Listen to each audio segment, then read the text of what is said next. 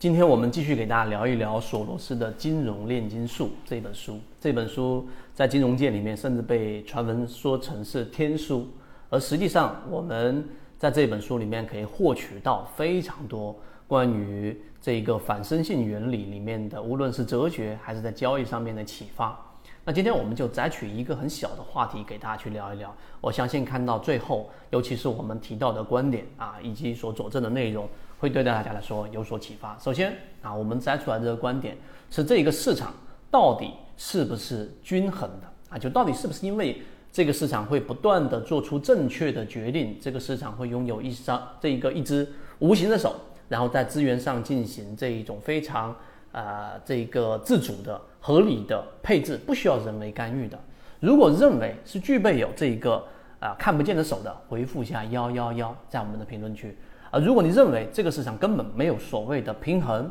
没有所谓的均衡，这个市场根本就一直，啊，甚至会时不时的发作啊，像市场先生一样，那你回复一下二二，没有这个看不见的手，市场会失控。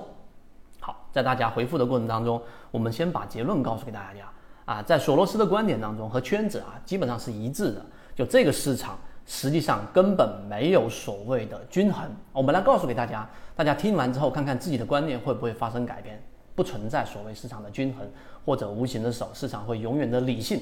为什么？我们先说第二点，很简单，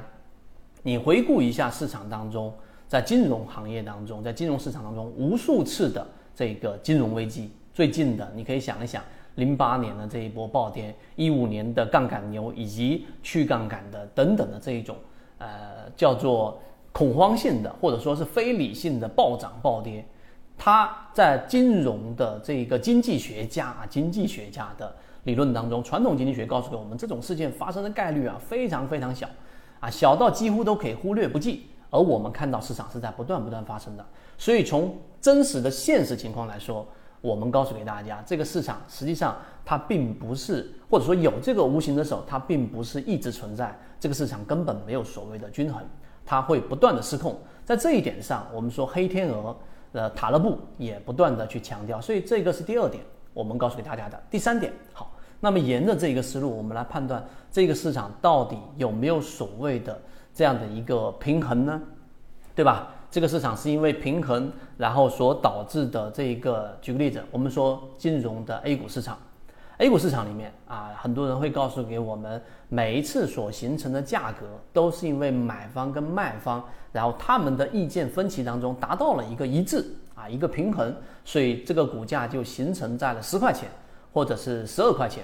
那这里面就得涉及到反身性原理了。那我们上一节给大家去讲过了这个。市场分为自然科学跟社会科学里面，那这里面你要知道，我们呃作为这一个市场的参与者，你对于市场的判断和自然科学不一样。自然科学里面去研究重力，你研究数学，它是客观存在的，而你作为研究者是在这一个研究的事物之外的，你是不影响到它的。但是在 A 股市场当中，你的每一次交易，你要记住，你的每一次交易。你的这个思维会影响到你的行动，然后你就会去下这个筹码，会买入这个十万、二十万、三十万、五十万。你一旦买入进去的时候，本身你这一个已经影响到股价了。你要理解这一个思路，你你影响到股价的这一个行为本身，你你作为研究者就已经参与到市场。也就是说啊，我们作为研判的这个参与者，我们是实际上就是被研究的这一个事物啊的影响因素之一。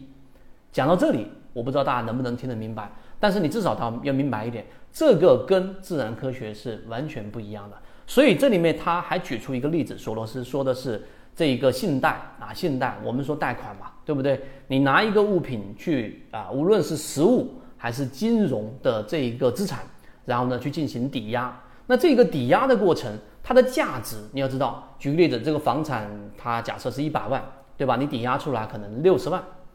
或者是五十万，这个市场的波动是不一样的。这里面也是反身性原理发挥作用的一个市场。为什么？因为你本身抵押出来的这一个贷款六十万也好，五十万也好，它本身就已经再次的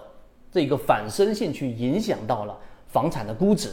啊。这个在贷款的这一个呃这一个内容当中，索罗斯里面有很长的一个描述，专门拿了一个章节。那么后面我们也会详细的给大家阐述。但大家只要理解到这一个层次，就知道这里面其实是一个互相影响的过程，对吧？贷款贷款出来的这个估值本身又影响到这个被抵押物的本身价值，这里面互相的影响就会导致你的研究实际上呢就会比啊刚才我说自然科学要复杂很多，并且它一直是一个动态的过程。那这一个过程当中呢，它就会出现我们所说的根本就不是一种平衡，是一个复杂的互相反身性的一个原理。好，我就讲到这里。那当然，研究到这个层次，你就知道了一些简单基础的概念之后，我们要套利啊，对吧？或者说，我想对一个事物去研判，或者你对哲学感兴趣，想了解反身性原理到底怎么去研究所谓的黑天鹅事件，那么我们会在下面一个视频去给大家去提到，怎么样去找到。